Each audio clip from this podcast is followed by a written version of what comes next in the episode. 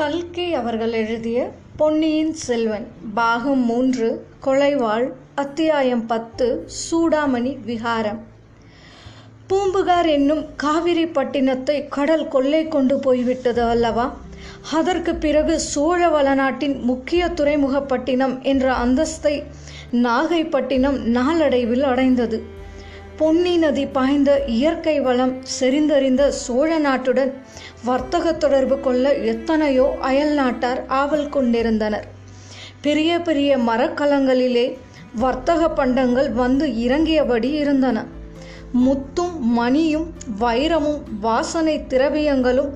கப்பல்களில் வந்து இறங்கியதோடு அரபு நாட்டு குதிரைகளும் விற்பனைக்காக வந்து இறங்கின ஸ்ரீ சுந்தரமூர்த்தி நாயனாரின் காலத்தில் நாகைப்பட்டினம் சிறந்த மணிமாட நகரமாய் இருந்தது அந்த நகரத்தை கண்ட நம்பி ஆரூரர் காண்பினிய மணிமாடம் நிறைந்த நெடுவீதி கடல் நாகை காரோணம் மேவியிருந்தீரே என்று வர்ணித்தார் கடல் நாகை காரோணத்தில் மேவியிருந்த காயாரோகண பெருமானிடம் ஸ்ரீ சுந்தரமூர்த்தி நாயனார் என்னென்ன பொருள்களை வேண்டுமென்று கேட்டார் தெரியுமா மற்ற ஊர்களிலே போல பொன்னும் மணியும் ஆடை ஆபரணங்களும் கேட்டதோடு நாகைப்பட்டினத்திலே ஓர் உயர்ந்த சாதி குதிரையையும் கேட்டு பெற்றுக்கொண்டார் நம்பி தாமும் அந்நாட்போய் நாகை காரோணம் பாடி அம் பொன்மணி பூன் நவமணிகள் ஆடை சாந்தம் அடற்பரிமா ஆகியவை பெற்றுக்கொண்டு திருவாரூர் திரும்பிச் சென்றதாக பெரிய புராணம் கூறுகிறது நாகைப்பட்டின துறைமுகத்தில் வந்து இறங்கிய அரபு நாட்டு குதிரைகளை பார்த்ததும் நாயனாருக்கும் குதிரை ஏறி சவாரி செய்ய வேண்டும் என்று தோன்றிவிட்டது போலும் நாகைப்பட்டினத்தை பற்றி புராணம் வர்ணிப்பது ஒரு புறம் இருக்க சரித்திரபூர்வமான கல்வெட்டுக்களும் செப்பேடுகளும் அந்நகரை பற்றி சொல்லி இருக்கின்றன பல கோவில்களும் சத்திரங்களும் நீர்நிலைகளும் சோலைகளும் மாட மாளிகைகளும் நிறைந்த வீதிகளையுடைய நாகைப்பட்டினம் என்று ஆனைமங்கல செப்பேடுகள் அந்நகரை வர்ணிக்கின்றன அதே ஆனைமங்கல செப்பேடுகள் அந்நாளில் நாகைப்பட்டினத்தில் புகழ்பெற்று விளங்கிய சூடாமணி விகாரம் என்னும் பௌத்த ஆலயத்தை பற்றியும் அதன் வரலாற்றையும் கூறுகின்றன மலாய் நாடு என்று இந்நாளில் நாம் குறிப்பிடும் தீபகற்பம் அக்காலத்தில் ஸ்ரீ விஜயநாடு என்னும் பெயரால் பிரசித்தி பெற்றிருந்தது அந்த நாட்டில் ஒரு முக்கிய நகரம் கடாரம் அந்த மாநகரை தலைநகராக வைத்துக்கொண்டு நாலா திசையிலும் பரவியிருந்த மாபெரும் ஸ்ரீ விஜய சாம்ராஜ்யத்தை நெடுங்காலம் ஆண்டு வந்தவர்கள் சைலேந்திர வம்சத்தார் அந்த வம்சத்தில் மகரத்வஜன் சூடாமணிவர்மன் என்னும் மன்னன் மிகவும் கீர்த்தி பெற்று விளங்கினான் அவ்வரசன் ராஜதந்திரங்களில் நிபுணன் ஞானத்தில் சூரகுருவான பிரகஸ்பதியை ஒத்தவன் அறிவாளிகளான தாமரை மலர்களுக்கு சூரியன் போன்றவன் இரவலருக்கு கற்பகத் தருவாய் விளங்கினான் என்று ஆனைமங்கல செப்பேடுகள் வியந்து புகழ்ந்து கூறுகின்றன அத்தகைய பேர அரசனின் மகன் மார விஜயோத்துங்கவர்மன் என்பவன் தன் தந்தையின் திருநாமம் நின்று நிலவும்படியாக மேருமலையை ஒத்த சூடாமணி விகாரத்தை நாகைப்பட்டினத்தில் கட்டினான் என்று அச்செப்பேடுகள் கூறுகின்றன கடாரத்து அரசனாகிய மார விஜயோத்துங்கன் நாகைப்பட்டினத்துக்கு வந்து புத்த விகாரத்தை கட்டுவானேன் என்று வாசகர்கள் கேட்கலாம் சோழவள நாட்டுடன் நீடித்த வர்த்தக தொடர்பு கொண்டிருந்த அயல் நாடுகளில் ஒன்று ஸ்ரீ விஜய நாடு அந்நாட்டு பிரஜைகள் பலர் நாகைப்பட்டினத்துக்கு வந்து நிரந்தரமாகவே குடியேறியிருந்தனர் வேறு பலர் அடிக்கடி வந்து திரும்பினர் கடாரத்து அரசனும் அவனுடைய குடிகளும் புத்த மதத்தை சார்ந்தவர்கள் அவர்கள் புத்தரை வழிபடுவதற்கு வசதியாயிருக்கட்டும் என்று தான் அம்மன்னன் நாகைப்பட்டினத்தில் சூடாமணி விகாரத்தை கட்டினான் புத்த மதத்தின் தாயகம் பாரத தேசமாயிற்றே என்ற காரணமும் அவன் மனதில் இருந்திருக்கலாம் தமிழகத்து மன்னர்கள் எக்காலத்திலும் சமய சமரசத்தில் நம்பிக்கை கொண்டவர்கள் ஆகையால் அவர்கள் நாகைப்பட்டினத்தில் சூடாமணி விகாரம் கட்டுவதற்கு அனுமதி கொடுத்தார்கள் அனுமதி கொடுத்தது மட்டுமா அவ்வப்போது அந்த புத்தர் கோவிலுக்கு நிபந்தங்களும் இறையிலி நிலங்களும் அளித்து உதவினார்கள் இந்த கதை நடந்த காலத்திற்கு பிற்காலத்தில் ராஜராஜ சோழன் நாகைப்பட்டினம் சூடாமணி விஹாரத்துக்கு ஆனைமங்கலம் கிராமத்தையும் அதை சார்ந்த பல ஊர்களையும் முற்றூட்டாக அதாவது எந்த விதமான வரியும் விதிக்கப்படாத இறையிலி நிலமாக தானமளித்தான் இந்த நிலதானத்தை ராஜராஜனுடைய குமாரன் சரித்திர புகழ் பெற்ற ராஜேந்திர சோழன் செப்பேடுகளில் எழுதிவித்து உறுதிப்படுத்தினான் இவைதாம் ஆனைமங்கல செப்பேடுகள் என்று கூறப்படுகின்றன மொத்தம் இருபத்தோரு செப்பேட்டு இதழ்கள் ஒவ்வொன்றும் பதினான்கு அங்குல நீளமும் ஐந்து அங்குல அகலமும் உள்ளவனாய் ஒரு பெரிய செப்பு வளையத்தில் சேர்க்கப்பட்டிருக்கின்றன இச்செப்பேடுகள் சமீப காலத்தில் கப்பல் ஏறி கடல் கடந்து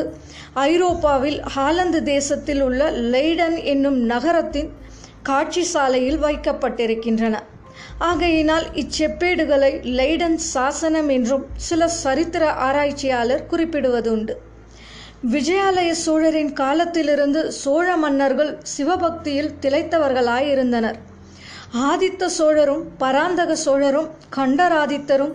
சைவ பற்று மிக்கவர்கள் பல சிவாலய திருப்பணிகள் செய்வித்தார்கள் எனினும் அவர்கள் பிற மதங்களை துவேஷிக்கவில்லை தங்கள் ராஜ்யத்தில் வாழும் பிரஜைகள் எந்தெந்த மதத்தை சேர்ந்தவர்களாயினும் அவர்களையும் அவர்களுடைய மதங்களையும் நடுநிலைமை தவறாமல் பராமரித்தார்கள் சுந்தர சோழ சக்கரவர்த்தி தமது முன்னோர்களை காட்டிலும் சில படிகள் முன் சென்றார் புத்த பள்ளிகளுக்கு விசேஷ சலுகைகள் அளித்தார் இதனால் சோழ சாம்ராஜ்யத்தில் அச்சமயம் வாழ்ந்திருந்த பௌத்தர்கள் அனைவரும் மிக்க உற்சாகம் கொண்டிருந்தார்கள் இலங்கையில் அருள்மொழிவர்மர் இடிந்து போன புத்த விகாரங்களை புதுப்பிக்கும்படி ஏற்பாடு செய்தது அவர்களுடைய உற்சாகத்தை மேலும் அதிகமாக்கி இருந்தது அப்படியெல்லாம் இருக்க இன்று அந்த பெயர் பெற்ற சூடாமணி விஹாரத்தில் நேர்ந்த குழப்பத்துக்கு காரணம் என்ன பிக்ஷுக்கள் நிலை கொள்ளாமல் அங்கும் இங்கும் பரபரப்பாக ஏன் ஓடிக்கொண்டிருக்கிறார்கள் சூடாமணி விகாரத்தின் வாசற்புறத்தில் என்ன அவ்வளவு இரைச்சலும் கூச்சலும் நல்லது நாமும் சேந்தன் அமுதனை பின்பற்றி சென்று பார்ப்போம் சேந்தன் அமுதனும் மற்ற இருவரும் கால்வாயின் வழியாக படகை செலுத்தி கொண்டு சூடாமணி விஹாரத்தின் உட்பகுதிக்கே வந்துவிட்டதாக சொன்னோம் அங்கே ஒருவரையும் காணாமையால் சேந்தன் அமுதன் தட்டு தடுமாறி வழி தேடிக்கொண்டு விஹாரத்தின் வாசற்பக்கம் போய் சேர்ந்தார் அங்கேதான் பொதுமக்கள் வந்து வழிபடுவதற்குரிய புத்தர் பெருமானின் சைத்தியம் என்னும் கோயில் இருந்தது பக்தர்கள் பலர் அந்த காலை நேரத்தில் தாமரை மலர்களும் செண்பக பூக்களும் மற்ற பூஜை திரவியங்களும் நிறைந்த தட்டுக்களை ஏந்தி கொண்டு வந்திருந்தார்கள் ஆனால் வந்த காரியத்தை அவர்கள் மறந்துவிட்டதாக தோன்றியது சைத்தியத்தில் ஏறுவதற்குரிய படிகளில் புத்த பிக்ஷுக்கள் நின்று கொண்டிருந்தார்கள் அவர்களை நோக்கி கீழே நின்றவன் ஒருவன் ஏதோ சொல்லிக் கொண்டிருப்பதை சேந்தன் அமுதன் கண்டான் பிக்ஷுக்கள் சிலருடைய கண்களில் கண்ணீர் ததும்பி நிற்பதையும் பார்த்தான் கீழே நின்ற பக்தர்களில் பலர் வழக்கப்படி சாது சாது என்று கோஷிப்பதற்கு பதிலாக ஹடடா ஐயோ என்று அங்கலாய்த்து கொண்டிருப்பதையும் கவனித்தான்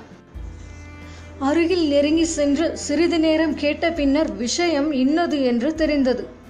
பிக்ஷுக்களிடம் பேசிக்கொண்டிருந்தவன் பார்த்திபேந்திரனுடைய கப்பலிலே இருந்த மாலுமிகளில் ஒருவன் கப்பல் முதல் நாள் இரவு நாகைப்பட்டினத்துக்கு வந்துவிட்டது மாலுமிகள் கரையில் இறங்கியதுமே இளவரசரை கடல் கொண்டு விட்டது என்ற செய்தியை சிலரிடம் சொல்ல அது நகரமெல்லாம் பரவிவிட்டது அச்செய்தி உண்மைதானா என்று அறிய அதிகாலையில் அம்மாலுமிகளில் ஒருவனை சூடாமணி விஹாரத்தின் பிக்ஷு அழைத்து வர செய்தார் அவன் தான் அறிந்ததை அறிந்தபடி கூறினான் சுழல் காற்று அடித்தபோது இளவரசர் கடலிலே குதித்தவர் திரும்பி வரவே இல்லை என்று துயரக் குரலிலே சொன்னார் அப்போது அக்கூட்டத்திலே விம்மி அழும் குரல்கள் பல எழுந்தன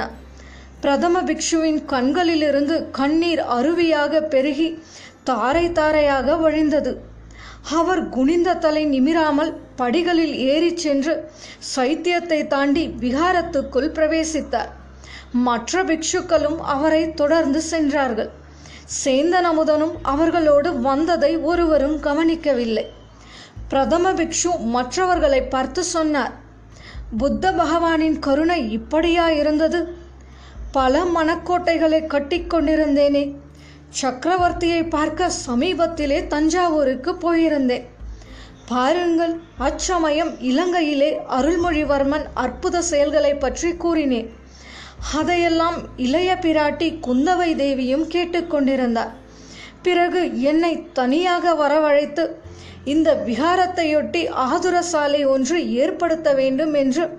அதற்கு தேவையான நிபந்தங்கள் அளிப்பதாகவும் கூறினார் அது மட்டுமா ஆச்சாரியாரே நாட்டில் பலவேறு பேச்சுகள் நடந்து கொண்டிருப்பதை கேட்டிருப்பீர்கள் ஒருவேளை இளவரசர் சூடாமணி விகாரத்தில் சில நாள் விருந்தாளியாக இருக்கும்படி நேரும் அவரை வைத்து பாதுகாக்க முடியுமா என்று குந்தவை பிராட்டி கேட்டார் தேவி அத்தகைய பேரு எங்களுக்கு கிடைத்தால் கண்ணை இமை காப்பது போல வைத்து பாதுகாப்போம் என்று கூறினேன் என்ன பயன் இளவரசரா கடலில் மூழ்கினார் இந்த நாட்டில் உள்ள நல்லவர்களின் மனோரதமெல்லாம் முழுகிவிட்டது சோழ சாம்ராஜ்யமே முழுகிவிட்டது சமுத்திரராஜன் இவ்வளவு பெருங்கொடுமையை செய்ய எப்படி துணிந்தான் அக்கொடியவனை கேட்பார் இல்லையா மற்ற பிக்ஷுக்கள் அனைவரும் மௌனமாக கண்ணீர் பெருக்கினார்கள் தலைமை பிக்ஷு பேசி நிறுத்தியதும் சிறிது நேரம் அங்கே மௌனம் குடிக்கொண்டிருந்தது சேந்தன் அமுதன் அதுதான் சமயம் என்று புத்த பிக்ஷுக்களிடையே புகுந்து ஆச்சாரியரை அணுக எத்தனித்தான் உடனே அவனை பலர் தடுத்தார்கள் இவன் யார் இங்கே எப்படி வந்தான் என்று ஒருவரை ஒருவர் கேட்டுக்கொண்டார்கள் ஐயா அடியேன் பெயர் சேந்தன் அமுதன் தஞ்சையை சேர்ந்தவன் உங்கள் தலைவரிடம் ஒரு விஷயம் சொல்ல வேண்டும் என்றான் சொல் என்றார்கள் பலர் அவனுடைய தயக்கத்தை பார்த்துவிட்டு ஆச்சாரியார் இவர்களுக்கு தெரியக்கூடாத ரகசியம் ஒன்றுமில்லை சொல் என்றார் ஐயா நோயாளி ஒருவரை அழைத்து வந்திருக்கிறேன் அது யார் நோயாளி என்ன நோய் எங்கே விட்டிருக்கிறாய் விகாரத்தில் நடுமுற்றத்தில் விட்டிருக்கிறேன் எப்படி அங்கே வந்தாய் கால்வாய் வழியாக நோயாளியை படகில் கொண்டு வந்தேன் நடுங்கும் குளிர்காய்ச்சல் என்றான் அமுதன் பகவானே நடுங்கும் சுரம் தொற்று நோயாயிற்றே இங்கே ஏன் அந்த நோயாளியை அழைத்து வந்தாய் அதிலும் நல்ல சமயம் பார்த்து என்றார் அசோக சக்கரவர்த்தி புத்த மதத்தினர் என்று இது காரும் நினைத்திருந்தேன் இப்போது இல்லை என்று தோன்றுகிறது என்றான் சேந்தன் அது ஏன் அப்படி கூறுகிறாய் அசோக ஸ்தம்பம் ஒன்றை நான் காஞ்சிக்கு அருகில் பார்த்தேன் அதில் நோயாளிக்கு சிகிச்சை செய்வதை முதன்மையான தர்மமாக சொல்லியிருக்கிறது நீங்களோ இப்படி விரட்டி அடிக்கிறீர்களே என்றான் அமுதன் ஆச்சாரிய பிக்ஷு மற்றவர்களை பார்த்து கொஞ்சம் பொறுங்கள் நான் போய் பார்த்துவிட்டு வந்து சொல்கிறேன் என்று கூறிவிட்டு வா அப்பனே என்று அமுதனை அழைத்து கொண்டு சென்றார் விகாரத்தின் நடுமுற்றத்தில் கால்வாய்க்கு அருகில் ஒரு யுவனும் யுவதியும் இருப்பதை பார்த்து பிக்ஷு திடுக்கிட்டார் இது என்ன காரியம் செய்ய துணிந்தீர் இந்த விகாரத்துக்குள் ஸ்திரீகளை வரக்கூடாதே பிக்ஷுனிகளுக்கு கூட வேறு தனிமடம் அல்லவா கட்டியிருக்கிறது அருகில் போய் அந்த இளைஞர் யார் என்பதை உற்று பார்த்ததும் பிக்ஷு திகைத்து போனார் என்று சொன்னால் போதாது வியப்பினாலும் கழிப்பினாலும் அவரால் சிறிது நேரம் பேச முடியவில்லை சந்தேக நிவர்த்திக்காக இளவரசர் அருள்மொழிவர்மர் தானா என்று சேந்தனமுதனை கேட்டார் இது இளவரசர் காதில் விழுந்தது இல்லை ஆச்சாரியாரே இல்லை நான் இளவரசனும் இல்லை ஒன்றுமில்லை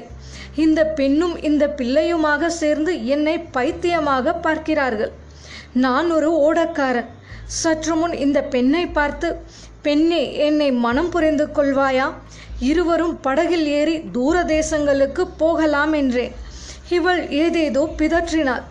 நான் உலகத்தை ஒரு குடைநிழலில் ஆள பிறந்தவனாம் ஏழை வளைஞர் குல பெண்ணாகிய இவள் என்னை மணந்து கொள்ள மாட்டாளாம் நான் சுகமாயிருந்தால் இவளுக்கு போதுமா வருங்காலத்தில் என்னுடைய மகத்தான வெற்றிகளை கேட்டு இவள் மகிழப் போகிறாளாம் எப்படி இருக்கிறது கதை உண்மையில் எனக்கு சித்த பிரம்மையா இவளுக்கா சேந்தன் ஆச்சாரிய பிக்ஷுவின் காதோடு ஏதோ கூறினான்